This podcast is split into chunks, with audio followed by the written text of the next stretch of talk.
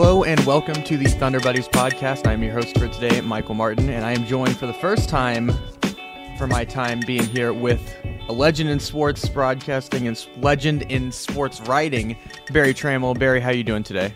I'm pretty good. Uh, you're the first person that ever called me a legend in sports broadcasting. So thank you for the uh, salutation. We'll see if others march in step with you. First time for everything, but we're here to talk about the Thunder. There was a magic night in OKC on Tuesday. It felt like felt like a big momentous game for the Thunder as they win their fourth straight game for the first time since 2020. But I wanted to really talk about is just how great Shai was that night, including get MV, including getting MVP chance uh, chance that seemed all but deserved. Well, just completely. He was great, and then I thought he was great Thursday night, and I'm starting to think maybe he's just going to be great all the time. Um, I've I've actually looked. You know, I, I, I look at a lot of different metrics um, just to see what's the heck's going on. And Shai's game uh, against uh, Orlando was only his fourth best game out of seven using game score from basketballreference.com. Now, that metric's not any better than anybody else's, but it just goes to show you it, it doesn't really uh, it doesn't really stand out. I mean, every every game except a couple have been phenomenal, phenomenal efficiency, big clutch plays, uh, leadership, all those things. I mean, he's having an all star season so far. And at the age of 24, I mean, I think all of us are starting to think he's taken another step up uh, from from a pretty high status anyway. So very encouraging on that front. You know, the Thunder's been, you know, the sort of re, re tore down the uh, tore down the uh, house to rebuild, and the theory, the the hope the desire has always been, hey, go get two more superstars. Well, looks like uh looks like they've got their one. Looks like they've got their one. Think you're right, and especially it looks like the biggest leap he's taken so far is on the defensive end. What have you seen there? Oh, I like uh, I like what he's seen. You know, of course he's when he was when he was tr- traded for. Uh, that was the that was the claim. Man, this is a six six guard with long arms and quick, and you know he probably can become a defensive stopper. You know, it reminds us old timers of when Russell Westbrook was drafted, and people were saying, you know, I don't know if he's going to be very good on offense, but he could really be a shutdown defender. Well, you know, turns out uh, he could play some defense, but offense was his bread and butter. Um, and SGA's offense clearly was was understated on that Paul George trade. His potential uh, and we haven't really seen him become a what's the word? He, he, he's not an A list defender. Part of that's because he's been a three year teammate of Luguentz Dort, and he hasn't had to be. He's rarely going to be on the other team's best player. I mean, Dort's a guy that guarded his assignment Saturday night was Luka Doncic. His assignment Tuesday night was uh, Banchero. So he's guarding guys way bigger, way stronger, all those things. Um, so SGA's defense has sort of fallen. His performance hadn't fallen, but just people watching it or caring about it. So um, he seems to be more engaged. Some of that is going goes in my mind with just the newness of the season, the chance to expedite the rebuild. You know, if the Thunder wins 25 of their first 50 games, you know, there's no tank. They're going to, here we go. So I think he's more engaged, reinvigorated, but he clearly has the potential to be a, a big time defender. The one thing I've noticed, he's actually guarding bigger people more this year. Um, Thunder's playing a lot of small lineups. Let's see, who was he guarding last night? Michael Porter. Is I think that's who he, I think he was guarding Michael Porter. Good guarded Michael Porter for stretches. He guarded Aaron Gordon for stretches. He was guarding about anybody except for yeah. Jokic. I don't know that anybody was guarding Aaron Gordon last night, but uh, but he was doing pretty good. He he was hanging with Michael Porter. Porter was non-factor in that game. So yeah, I agree. I think he's I think he's making steps defensively, and I just like the versatility. This idea that he's guarding bigger people because we never really thought of him in that vein. But you know, the best teams have guys who can guard a lot of people, and the switching doesn't matter. When you got when you got Lou Dort, you want him on the best player, but you know, teams are smart. They know how to they know how to get Dort off their main guy. That's yeah, I agree. And you mentioned it. You mentioned in passing about Lou Dort guarding Paolo Banchero. I got the stats right here in their individual matchups. 51 possessions, Banchero was guarded by Lou Dort.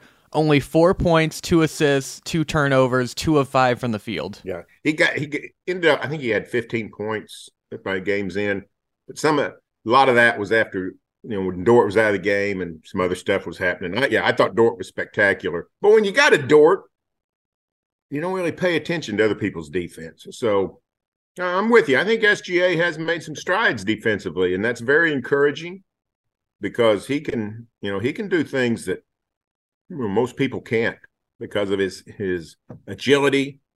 He might be the most agile person in the NBA in terms of you know what he can do with his body. Uh, contortionist. Who was it? Somebody called him a contortionist. So uh, we always think of that with with the ball in his hands and around the basket. But if you can use that kind of uh, ability on defense as well, that's another level. Yeah, and we saw some of that in the uh, early seasons with him with OKC, especially in that three guard lineup year towards the bubble with Chris Paul and Dennis Schroeder, where he had to play up a little bit. But I think the biggest thing for him right now is just how much he's improved his body, where he can guard those bigger players, like you were talking about. Yeah, and you know he doesn't look to my mind's eye, when I see SGA, I don't think, well, he's bulked up or he's a lot bigger. But I need to go back. I wonder if we went back. Let's see, he got traded in July of 19. I think that's right. He got traded in July of 19. So if we went back and looked at him, you know, in August of 19, or I think it was August is when we he first came to town, or even in training camp, September of 19. It's three years ago.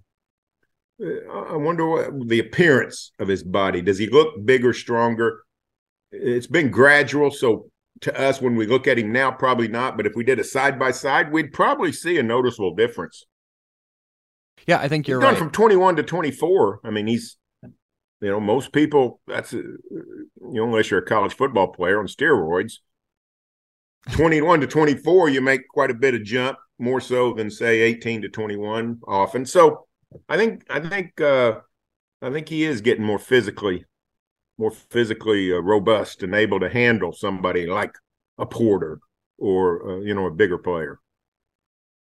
Well, Jalen Williams made his um, starting debut for the Thunder the other night uh, against Orlando. What did you think about him coming in? Since the only other real minutes he's had were when he uh, had his face kind of busted up in Minnesota, and then some time in Dallas. Well, I love everything about Santa Clara. Um, he's not. Uh, he didn't play as well, or he wasn't as impactful against the Nuggets as he was against the Magic. But that's okay. He's a rookie. Um, he just gets things done. Um, he seems to have a nice uh, sense of uh, of the court, knows when to cut, when to pass. So he, he just seems to know how to play. Um, you know, his shooting is just so so uh, from outside, but he's he's pretty good at the rim. He's aggressive. He's thick. Boy, I like thick ball players. You know, Dort and Williams when they're on the court, you know they can they can run some interference. So uh, I like everything about the guy. Um, I don't know if the mask is bothering him or not. You know, you hear people say it has to. It's not a real intrusive mask. I once broke my nose as an adult just playing rec basketball. Still wanted to play, so somebody lent me a face mask so I played with a you know mask for a couple of months, and it's a total hassle. Um, I assume it's a hassle to him, even though he's got the best technology out there. It'll be nice when he can get that thing off his face, uh, so that orbital fracture can can uh, you know be fine without it. But he's I really like him. He's he's just involved. You know, so many times if you're not a rookie, what's the word? Uh, sort of a franchise rookie. You know, Banchero, somebody like that. If Holmgren was playing, same with him. I mean, they'd be involved. But a lot of times, rookies, we saw this with Poku. We saw it with, uh, we see it a little with with uh, Zhang. We see it with guys who clearly are prospects and they're sort of out there just trying to fit in. I don't think Santa Clara is trying to fit in. He's involved. I mean, he's he's engaged. He's out there saying, "What can I do besides stay out of the way?" And I like that about him. So it, his his attitude really, uh, his demeanor really appeals to me. I think you hit it right on the head with that one. I don't know that if you just didn't tell people that he was a rookie and you just watched him play, I don't think any pe- anyone would really have an idea about it. And I think that's the biggest thing that speaks to what you're talking about compared to guys like Jang and Yeah, I like that. I like that. I think like he's he he looks like a veteran. He looks like he's been around. He, you know, if you if you put him out there with Aaron Wiggins um, or Kenrich Williams, uh, you'd say, well, he sort of plays like them. He's not really he's not really uh, he doesn't stand out as a rookie. Hmm. Well, moving on to the game from last night, Denver wins 122 to Oklahoma City's 110, breaks their four-game win streak. Uh, what did you see last night? It looks like they got from a, off to a blistering pace, 13-0 against the Thunder, and the Thunder just couldn't really ever climb up that mountain and stay on top. Well, I'm encouraged because that's I mean to me it was an encouraging game because that's a game where you can get blown out. The Thunder was outshot by 31 percentage points from three point range. Fifth, I think it was 58 27. I think that's what it was. And when 58 to 20. 58 to 20, they got, oh, 38 percentage points for crying out loud. And when you get bombarded like that from three point range, it's almost impossible to win. And well, let's see, they got they got outscored uh, 12, 36 points from deep. And yet they made a game of it. They had a chance. They led after three. Um, they didn't really go away until the last, you know, two or three minutes. Denver put it away. So if you if you're going to get avalanched that badly in such an important part of the game, it takes it takes some skill and some and some intestinal fortitude just to stay in the game. I was encouraged by that. I was not encouraged by the fact that they got outscored by 36 points from three point range. For the long term future, that's not you know that can't happen. Um, in in baseball parlance, for the modern baseball fan, most of the league is hitting home runs, and the Thunder is still playing small ball. Um, you cannot win without threes in the modern NBA. You're not going to win. You just can't do it. Same way as in Major League Baseball. You can't win not hitting home runs. You just, it's not going to happen. Yeah, the math is just not there. It's just not going to happen. You're going to have to make threes. And uh, yeah, and so this is not the roster that's going to take the Thunder to the to the promised land of the playoffs. That's not going to happen because there's not enough shooting out there. Uh, but what they do have is enough. They have enough players that if uh, you know, if sh- in my mind, if they get a shooter or two, and heck, Chet Holmgren would help a bunch. But um, you know, they, they've got the pieces around in place for when they can get some shooting to take a significant jump. But they got to. I, I guess the one thing you can hope for is people, since you can't shoot don't shoot in terms of a massive a number. I mean, last night they shot 29 threes, if shooting 21%. If they'd have shot, you know, 42 threes and shoot 20%, well, you you know, that means you're probably out of the game. So limiting the threes is nice, keeps you in a game, but the way to win is you got to make some. So, what do you think? What do you think? SGA goes without a three. He goes without well, a three. When, what, do, what do you what do you think? Is is that good? Is that bad? That I had mixed feelings about that. In the press conference afterwards, he just talked about just taking what was given to him and what was open. And Daigneault said the same thing. He said, I'd be more concerned if he wasn't getting to the line or if he wasn't getting to the lane, if he wasn't shooting threes and it was all contested mid range shots. But to me, it's not a huge deal. It just puts even more pressure on the other guys that they need to space the floor if he's not going to be doing that. And I don't know how mad you can be at somebody like SGA if he's filling it up from everywhere else on the floor. I think it does come back a little bit on those other guys to space it. Yeah, I just that that's really the only hole in his game is he's a little bit of a mediocre, not a little bit. He's he is a mediocre three point shooter, thirty four percent. I think it's for his career, uh, and sort of been going down since he got here. um, if he could become a 35, 36% three point shooter, then, you know, then it's fantastic. It gets even better than that. Was he, wasn't he 40% or 41% his second, his first year here? He shot really well the yes. Chris Paul year. Yes. So, um, if, of course, he might be the NBA's best player if he got over 40% from three point range. But um, I just think at some point SGA is going to have to make threes because people will, you know, the longer the season goes and in a potential playoff, people will game plan and scheme to to get the ball out of his hands on those drives. They're not they're not going to let him, you know, in the regular season, you don't stop his drives. If he if he gets in the paint, he's trouble. But you can there's things you can do to keep him out of the paint and that of course that's where teammates three point shooting comes in but if he could if he could develop that shot some i would hate to see him just quit shooting threes i guess is really what i'm saying i'm, I'm wanting him to shoot threes because i i want him to eventually be able to make them at a pretty good rate yeah, I don't think anyone can disagree with that. I don't think he's made a three since the second Clippers game. I think he was 0 for 2 against both the Magic and the Mavericks. So we'll see going forward. But he had a great game. Other than that, um, looks like uh, you know Josh Giddey had a bounce back game after looking a little bit rusty against the Magic. He looked a lot better last night. He did. He finished strong. Um, he still looks lost is the wrong word, but he still looks a little uneasy. And part of it is he's he doesn't seem to be in control of the offense quite as much as he did say down the stretch last season. Part of that's the cohesion with SGA. Um, I thought it was interesting um, that Daigneault Tuesday night sort of staggered the minutes with uh, SGA and and uh, Giddey, but last night he didn't. You know, Dort played some backup point guard with both of them on the bench. I think Daigneault's probably just experimenting, see what needs to, seeing what he can learn, seeing what needs to happen. But um, Giddey made two threes. I was pleased with that. I think he was was he two for six from deep. I think. Uh, two for two four. For four. Well, even better. So on that, you know, on the Thunder, that's like eight for nine. Uh, yeah. So yeah. you know he, he really stood out, but um, he played pretty good, but he's still.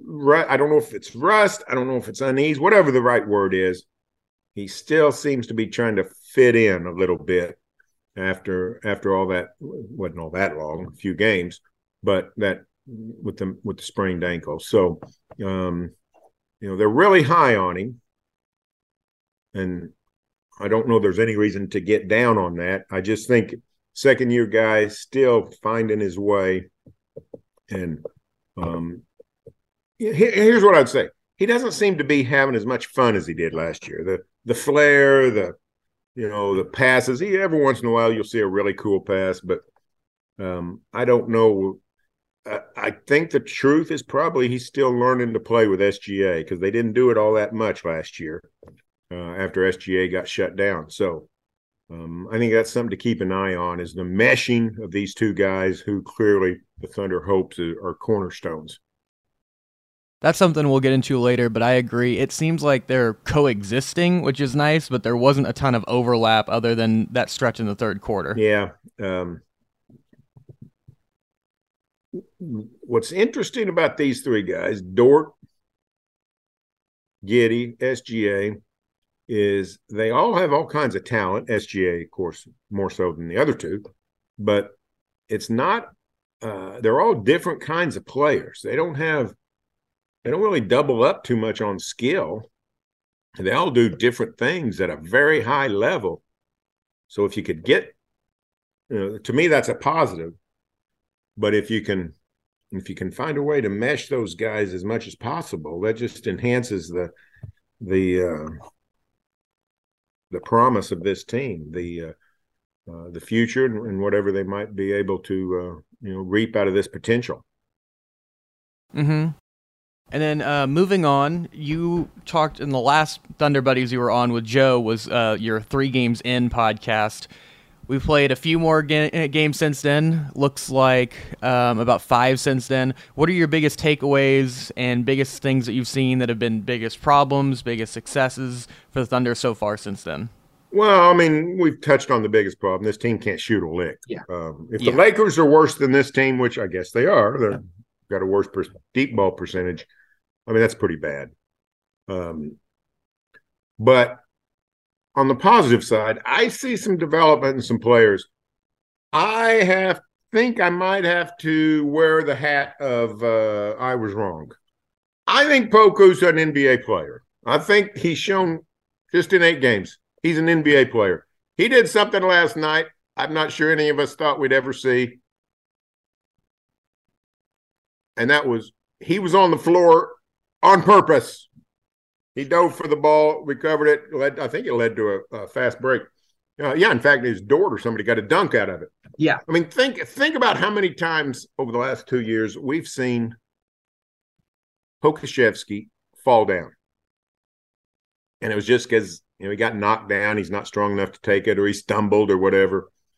And then the last year, Daigneault actually sort of gotten his grill to some degree about his about his fire and intensity and ability, willingness to you know batten down the hatches and jump into the fire, and uh, certainly didn't see him diving on the floor.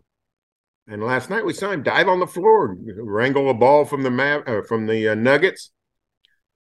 So that was incredibly encouraging to me. Plus, just the way he's playing, uh, he's becoming a rim protector. Um, that's very nice. His passing is developing. He's not a turnover machine. His shot is pretty good. Um, he doesn't really stand out as a bad shooter on this team. You got to shoot really bad to stand out as a bad shooter on this team, and he doesn't do it. So, you know, power to him. So I'm really pleased with Poku. I think he's really developed. Uh, he's got a future. I don't know what that future is, but he's, you know, he's not going to be back in Serbia this time next year. Um, uh, I think we know that. So, um, Bazley remains an enigma. I like him on defense. Boy, I like him on defense. Um, he's not real tough with the ball. I wish he was tougher with the ball. He had a play last night. I forgot how the ball, but the ball, I think it's a long rebound. Some or maybe somebody tapped it out and he went to grab it and he got it. And Jamal Murray came around and just took the ball from him and Mhm. went to the hoop and got fouled. Um, you got to be stronger with the ball. He's a good rebounder. He gets his hands on a lot of rebounds. He just needs to be tough. And when he's around the basket, he doesn't finish very well at all. But man, I like his defense. He he can guard people and he can protect the rim. Um, was it Gordon? I think he rejected a Gordon shot at the rim, or Porter or Gordon, yeah. Whichever one it was. Really nice play because if it's Gordon, you know that's that's a that's an ox of a player, Aaron Gordon. He's not one to let people pushing him around in the paint. And uh, Bazley stood in there with him and blocked his shot. So I like a lot of his game, but I just just when you think he's going to get over the hump, something happens and you're not sure. So, um, let's see what else in terms of uh, you know Tre Mann is going to be like every other uh, instant offense off the bench. It's going to be hot and cold. Um, doesn't matter if you're Jamal Crawford or Jordan Clarkson or whoever. That's going to happen. So he's doing that, and to me, that's encouraging because that's that's what great sixth men do. Is if you know if they if they were more consistent, they'd be playing 34 minutes a game and starting. So uh, I think he's. I'm not saying he's those guys yet. I'm saying he's on the track to potentially be that. I think he's a guy that can create a shot. He didn't do much last night, but uh, I've been pretty. Imp- I've been pleased with with Tre Mann. Um, Jeremiah Robinson Earls. He's an interesting player. Yeah, he's been inconsistent. Yeah, and you know he was pretty good last night, but I just just worry about him getting overpowered. I don't know what he can, where you can put him on defense if you're a good team. I just, what do you do with him if you're on defense if you're a good team? If you're a bad team, you don't worry about it. You you know let him develop his strengths, but I just don't know who he can guard uh, when it's a good team. That worries me. Maybe the Thunder has an idea. Maybe they're trying to develop it. Maybe I don't know. I think the idea with him is, um, and you see this with a lot of other good teams right now, is you have your traditional five, which would be him, and then you have a guy on the weak side, sort of like Chet, which I think they're grooming for him to play with Chet. Like Boston has it where Al Horford guards the actual center and Embiid, but then they have Robert Williams helping on the help side, or Brook Lopez does that, and then Giannis kind of freelances a little bit. I think that's more of the idea, but obviously there's a giant Chet uh, sized missing piece in the equation for the Thunder. Well, let me ask you, what's your impression? And maybe there's no reason for you to, anybody to know this without looking it up. I wonder how Robinson Earl has played with Bazley this year, or even last year, I guess because um, Bazley's turned into a pretty decent rim protector. I wonder, I wonder if uh, there's been any any signs with using that concept. Hopefully, you know, hopefully Holmgren's a lot better than Darius Bazley. Yeah, but you know, Bazley coming over to to compensate for for JRE's um, potential shortcomings in the paint. I don't know. I think those defensive lineups have been pretty good. They've been switchable, but yeah, he's just not the same rim protector that Chet is, who's kind of a generational prospect with stuff like that. But you mentioned some stuff about Poku, and I'd like to throw it back to what I said about Jalen Williams. If you just didn't know about Poku the last couple years and you just watched him this season, I don't think you'd have any idea why people were talking about him the way he they are about him messing up and things like that. He's really eliminated a lot of those plays where it used to be three or four every night. Now it's maybe one every two games. Yes, and you know Daigneault in the preseason had that great quote talking about you know if you just landed in a spaceship, mm, you know, came out and said watch the Thunder practice, you'd say, hey, that guy's pretty good, Poku, and of course this was in the preseason. We hadn't seen him play. All of us thought, yeah, right. We've seen Poku.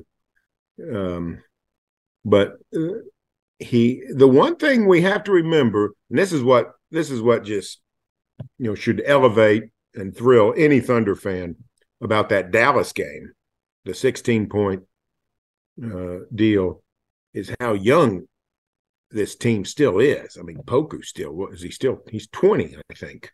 Yes. Um, Yes. Everybody, you know, who, which game was it? Was it Orlando? I think it was Orlando Tuesday night. Kenrich Williams and Mike Muscala didn't play. The two guys, you know, old enough to drink or vote or whatever, you know, whatever joke you want to make, didn't play. Literally everybody else, the old man were the old men were SGA and Aaron Wiggins, 24 years old. Bunch of 20 and 20 year old one year olds were playing that game. And so we should see significant jumps from not everybody. It's not going to happen with everybody, but most of these players we're going to see. We should see significant jumps from a Giddey from a Robinson Earl, from a Poku, from a, uh, you know, Tre Mann. So that wouldn't be out of the ordinary, and that's one reason. It's one reason you play so many, is because the odds are if you play enough 20 year olds, you're going to come across a couple who make significant jumps from 20 to 21 or 21 to 22. So, yeah, Poku's definitely fitting in that line. The, here's the question uh, uh, about Poku. It's in my mind, it's no longer if, it's what. I still don't know exactly what he's going to be or or how you can use him or what's going to be his best role. But I'm pretty sure he's going to have one uh, because there's just too much there. He's too tall. He's too long. He's too skilled. And now the the uh, detriments, the problems are starting to fade and starting to minimize. So something good's going to happen there. I just don't know what. Yeah, Poku is just definitely a polarizing figure. Who knows what's coming out of that? But you talk about taking another step. Um, a lot of people talk about the biggest step that you can take is going from an all star to a superstar in the NBA. But I wanted to ask you first, what is an NBA superstar to you? Because I know some people get that confused where they just think that all stars are superstars, but the reality is that there are stars and there are superstars above them. Yeah, I mean, I think I think the NBA has a pretty good grasp on it. This is not a hard and fast rule, but at first, you know, all NBA first, second, third team, 15 guys. That's probably about right. Uh, there's probably about 15 superstars in any given season. Now, the problem is, you know, that those those accolades change from year to year, and if you happen to not make it one year, you're probably still a superstar. Um, so there may be 20 in the league at any one time, but there's not 30. No. There's not an average of one per team. So we're talking 15 to 20 best players in the league. And the truth is, SGA up to this point had not been in that group. He was not one of the top 15 or 20 players in the league. We did a, uh, for Gannett, we did, uh, we ranked the 50 best players in the league going into this season. Justin Martinez helped me put it together on a football trip. We went through the league and did it. And I think we ended up ranking SGA somewhere in the 30s. Um, we were hopeful he was going to rise above that, but clearly he had. He already has. And is he approaching the top 20? Is he in the top 20? Through seven games, he's in the top 10. In fact, I did some research this morning. Uh, I looked at another metric I like, which is uh, player efficiency rating. Uh, I can't remember if John Hollinger or who came up with this. I think it was John. It's, it's a it's a it's a number that just condenses basically your box score line and tries to put a number. It's not supposed to be scientific. It's not supposed to be you know irrefutable. It's just a nice general um, metric to where you can look and say who's in this group and in the top 10, SGA, SGA right now ranks third in NBA PER, player efficiency rating. Doesn't mean anything except here's the other here are the other nine players on the list with him. One Luka Doncic, two Giannis, four Ja Morant, five Steph Curry, six Jokic, seven Damian Lillard, eight Jayson Tatum, nine Kevin Durant, ten Anthony Davis.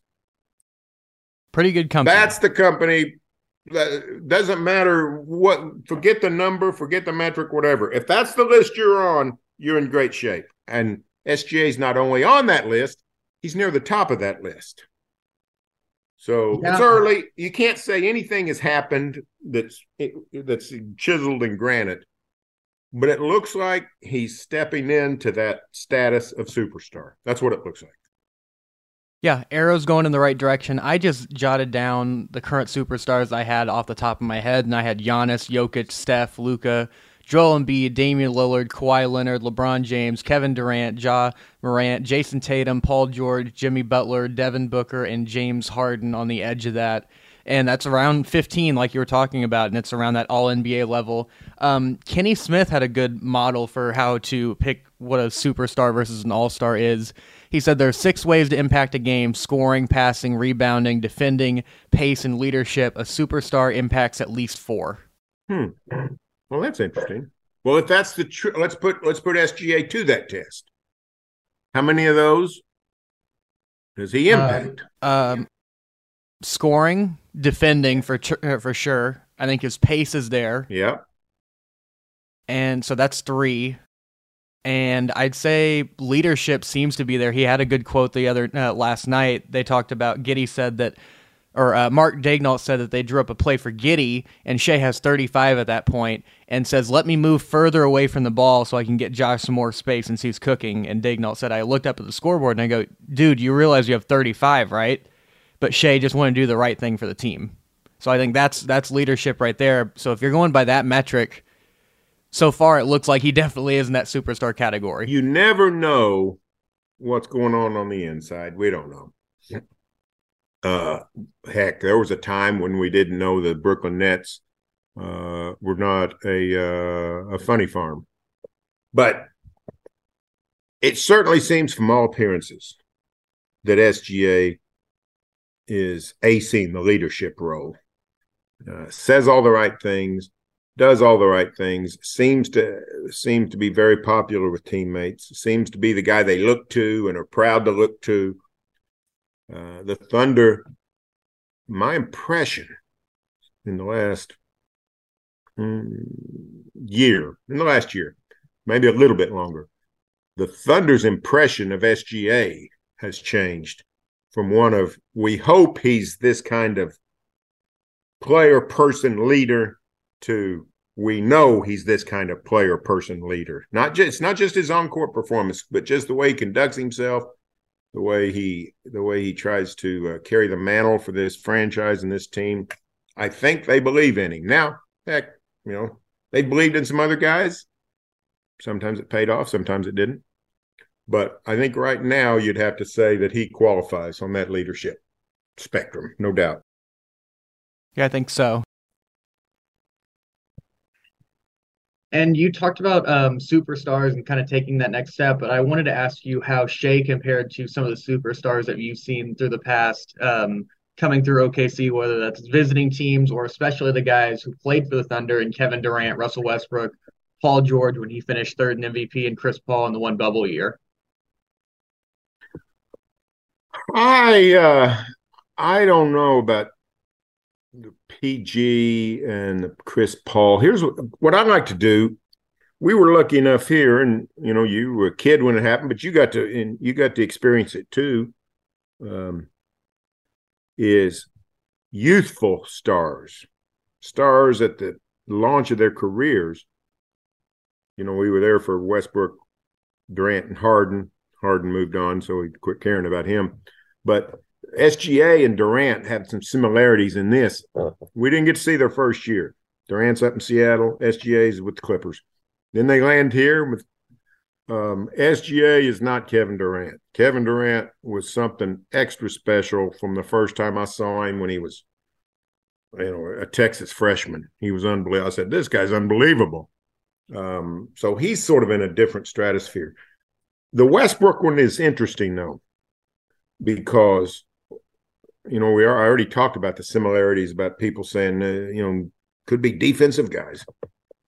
You know, we think of Westbrook now as this whirling dervish, this incredible force, this guy that's pro con in between, can't be denied. He wasn't always that way. He was an athletic marvel, but we saw the progression of Russell Westbrook from rookie that some people didn't even know if he was a point guard to really good as that that second year, a star in that third year, and by year four he was a superstar. And I sort of see the same thing with SGA. Um, lots of potential, but weren't for sure if he was going to be all you would ultimately hope for. And then eventually he he gets there pretty quick. Westbrook did. I think SGA is. That's what I like. Now they're nothing alike as players. They're nothing alike as people. But that progression right before our eyes from from uh, early NBA, from NBA rookie to fourth year star, I think it's a both are textbook ex- examples of the steps players have to take. Um, you know, we were lucky. Now this is probably is before your time. The Chris Paul freshman and sophomore years in the NBA. Um, of course, he got to play here with the Hornets back in uh, 05, 06, and then 06, 07. And um, Chris Paul was more advanced as a rookie and as a second year player than really what we've seen out of most people. I mean, he's he walked in as the leader and the quarterback and whatever else you want to call him. Um, but when you when you check out Westbrook and and and SGA, they weren't the same producers or even the same kind of players they were year two from year one, and then year three from year two. And then by about that fourth year, you were saying, "Hey, this is what they are, and this is this is this is who they are, and what they are. They're only going to get better." And I think that's what we're seeing with SGA. By four year four of Russell Westbrook, we knew sort of what we had. Yeah, and eventually it became what everybody knows. I think that's what's happening with SGA. This is a guy. I think Daigneault talked about it last night. His incredible diversity of scoring. Can score a lot of different ways. Um, you've talked about his defense today. Uh, we just talked about his leadership, those things. That's what we're going to see out of him here for the next three, four, five years, hopefully in Oklahoma City. It's just going to be this is what this is what we got. He's just going to be better than what we're seeing right now. And I think that's what we saw out of Westbrook. We sort of took us two, three, four by year four before we knew really what we had, before the Thunder knew what they had. But once you knew what you had, you you knew what you had, you were really excited. And I think that's where Oklahoma City ought to be right now is really excited about what this guy has become, which is uh, you know, uh, a, basically a superstar. Yeah, you're uh, hitting it right on the head with that. Just his trajectory about where he's starting, where he's going, and that's very similar to Russell Westbrook because it felt like he was really outperforming all the expectations. We're like, okay, well, this is as good as it's going to get. And the next year comes and he gets even better. Okay, well, this is probably the ceiling, and he gets a little bit better. And it's just really impressive for a guy like SGA to improve every single year. And he talked about that in a press conference last week where they asked him, you know, are you consciously aware that you're taking a leap every single year? And he said, yeah, I feel like if I'm not doing that over the summer, I've just failed to do my job, which is pretty interesting compared to other guys like Ben Simmons who kind of look at basketball like a chore more than something they enjoy. But luckily, the Thunder are not in a situation like that with all that drama like the Brooklyn Nets, like you mentioned earlier. Yeah, it's uh, the Thunder future seems to be in pretty good hands. It, it seems to be in pretty good hands with uh, the character of SJ uh, Giddey Dort. I don't know. Uh, things can change. Who knows what'll happen? But it's it's pretty good building block. Pretty good building block. Yeah, and, and then, perhaps um, and perhaps expedites the rebuilding. Yeah, and then you mentioned Gideon Shai out of those uh, building blocks. How are you feeling if we could just get a, a, temperature check on how you feel about them as a backcourt or duo right now? The Giddey SGA? Yes. I still think it's a learning curve. I still think it's, they're still figuring it out. Uh, they're both excellent ball handlers in different ways, but both excellent ball handlers. You can win with that. I wish one of them was a knockdown three point shooter. I wish it was. Well, I'd, I'd go with either one of them. You know, I was, I was thinking because here's the deal: the way they both drive and penetrate, we saw it last night. All kinds of kickouts to open guys. That one stretch, really, when the game got away, I think in the fourth quarter, they get three straight open threes. They just missed them. Um, and most I think most of those times is SGA getting the ball to somebody. But um, I wish one of them was a knockdown shooter. Probably never going to be Giddey, but um, that's a really. I think it's just going to be time. We've seen that point guards can play together. Heck, you referenced it earlier. Uh, SGA once played on a team right before our eyes in which the best the best five man unit, including include two other point guards. I mean, Schroeder and Chris Paul, they're best when they have the ball in their hands. He once spent significant time playing with both of them. So if you can make it work with three, you can make it work with two. And I think it will happen. It's just going to take time. It's just going to take a lot of time. Yeah, I agree. I hope that they just get the time more than anything because it's kind of seemed like they are not intertwined just because it seems like one's injured, one's not, one's healthy, one's not, and there's not a lot of overlap of when they get to play together. And I'm not even really thinking about it too much if they do play poorly together. I just want to see as many reps as possible because if you get guys who are that talented and that smart and who want it to work, odds are it's going to end up working to some degree. Yeah, yeah. And you know, and truthfully, early last season, he's working halfway good. It wasn't bad. Um, so I'm not pessimistic about it. I just think it is going to take time. I just think it is going to be something that's not going to be natural. I mean, especially Giddey, all his life he's been playing with the ball in his hands. A guy, you know, that crafty. So he's got some adjustments to make, and Shai does too. But uh, I think it'll happen. It's just not going to come real smooth. Yeah, and I uh, I got to talk to Shai last night after the game, and I asked him because the other week he mentioned about how much NBA League Pass he watches. So I asked him, you know, watching League Pass, are there any other duos or backcourts or anything or combinations that you see around the league and think of, you know, uh, Giddey and I can emulate that, or there are things that we can take from. And he kind of said no, which Joe told me later. He said, yeah, guys don't like to kind of give credit to things like that or inspiration they take from but I wanted to ask you if there's any other combinations or duos or backcourts or anything like that that you'd like to see them emulate. It could be past, present, or anything like that. Well, I can tell you this. There was a backcourt duo, a backcourt pairing a few years ago that I thought was the silliest thing of all time. That one would both of these guys got to have the ball in their hands at all times they're not they weren't just two of the best at the time they're two of the best ever. I said no way is this going to work. That was james harden and chris paul in houston. And they won 66 games. Now it ended up tearing apart not because it wasn't working on the court it ended up not working because more personality. You know harden sort of a strange ranger and chris paul's a dominant person just didn't mix. But when they played and in their right minds, it was great. So, you know, I don't know. I, what I don't know is this, and I thought I did.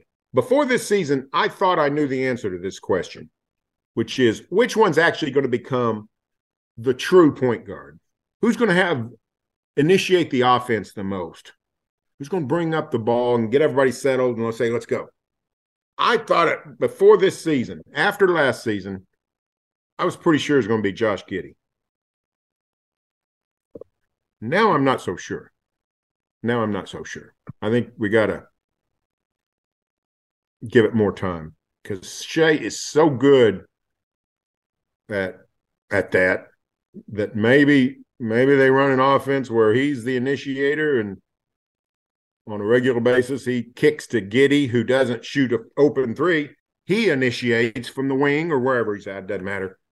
So I don't know. I just that's been my impression, and maybe that's been caused by the sprained ankle, and I don't know. But that's just that's how I felt going into this season that Shai's eventually going to be a two guard, and maybe he will be, but I'm not so sure now not so sure. Yeah, I agree. I think a little bit is they're just riding the hot hand right now. And you mentioned Giddey coming back from injury, but I think a lot of it will come down to is what do we see in crunch time and then just sort of open the games. I think Giddey, they get it a lot to him in the open floor, but it seems like in the half court, they want Shai operating a little bit more. And then uh, I love the comp of James Harden to Chris Paul. I've mentioned that before to a couple of people around me. I like that one. Obviously, it's not one to one with Chris Paul being six foot and Josh Giddey being six nine, but, but there, there, are, some similarities, between, between James Harden and Shai and just the pace they play at. And then Chris Paul is a passer. But I like that idea of just having an elite ball handler on the floor at all times. But as you mentioned before, the biggest problem compared to those guys is both of them could shoot the ball on or off the ball and that's what's holding back the Thunder right now. Yeah, it, it's it's bad enough that neither one of them. SGA's okay shooter. I'm not too worried about his shot, but Giddey can't shoot a lick, and the other teammates can't either. Houston was full of shooters. Yeah. around Harden and Paul, so the whole dang team could shoot. So it's not a great comp, but it does in terms of working together. When you look at it, you say, well, it didn't work, and there's an argument to be made for that. But to me, it was more personality driven. It wasn't. It wasn't talent driven, or you know, Paul Paul acquiesced. Harden was still the point guard in Houston. Dangest thing I ever saw. But um, so we'll see. Giddey and SGA seem to have the demeanors and the attitudes to make it work. Everybody can make us, you know, can fool us. Kevin Durant, Exhibit A. But it appears that way for now. It appears that way. Well, and how much do you think that goes into it? I mean, you mentioned Kevin Durant and Russell Westbrook of these guys who just between Shane Giddey who want it to work, and just how much how important that is um, in, I guess, the process of this hopefully working out. Yeah, uh, well, it's it's everything. It's not if they don't want it to work, it's not going to. Um, but I think they do.